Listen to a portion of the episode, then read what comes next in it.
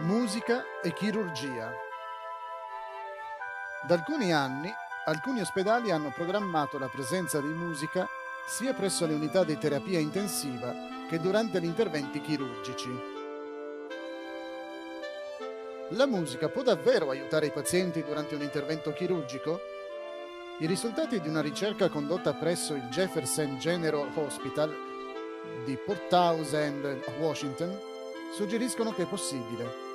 La musicoterapeuta Helen Lenquest Bonney e l'infermiera anestesista Noreen McCarran hanno analizzato gli effetti della musica nella sala operatoria osservando 25 pazienti diversi. La musica è stata usata al posto dei sedativi per ridurre l'ansia creata dai suoni all'interno della sala operatoria. La musica melodiosa ha ridotto la pressione sanguigna e la frequenza cardiaca, osserva American Hearts, e anche dimezzato i sedativi necessari per calmare i pazienti. Uno studio analogo nella Repubblica Federale di Germania ha avuto risultati simili. Sono state usate sia la musica classica che quella popolare degli anni 40 e 50, con tempi e ritmi uniformi. Si sono evitati suoni selvaggi e rumorosi. McCarran sostiene che l'effetto calmante della musica equivale a 2,5 mg di Valium i pazienti che l'ascoltavano generalmente si sentivano meglio dopo l'operazione e potevano tornare a casa prima.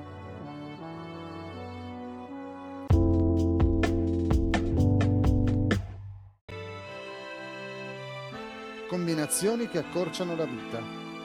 Asia afferma Combinare una cattiva alimentazione e gravidanze troppo frequenti può ridurre la durata della vita di una donna di 5 anni per ogni bambino che partorisce.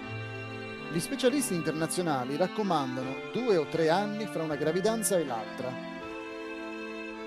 Gli intervalli più lunghi proteggeranno la madre dall'esaurimento materno dovuto alla gravidanza e all'allattamento al seno e miglioreranno anche la salute del bambino. L'articolo cita anche i benefici dell'allattamento al seno per prevenire la malnutrizione e la riduzione della mortalità infantile.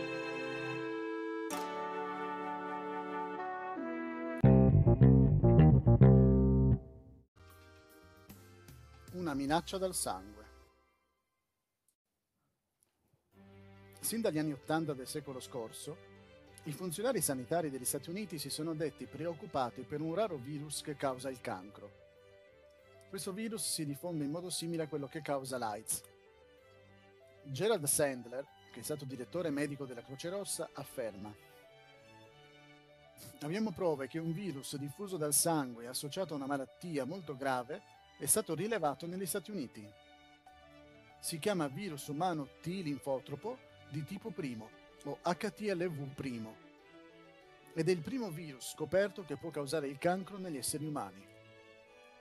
Oltre a causare una forma di leucemia adulta, tale virus è stato collegato anche a una malattia nervosa, la paraparesi spastica tropicale o TSP, che è simile alla sclerosi multipla. Il Wall Street Journal afferma il virus rappresenta una minaccia insolita a causa del suo lungo periodo di latenza.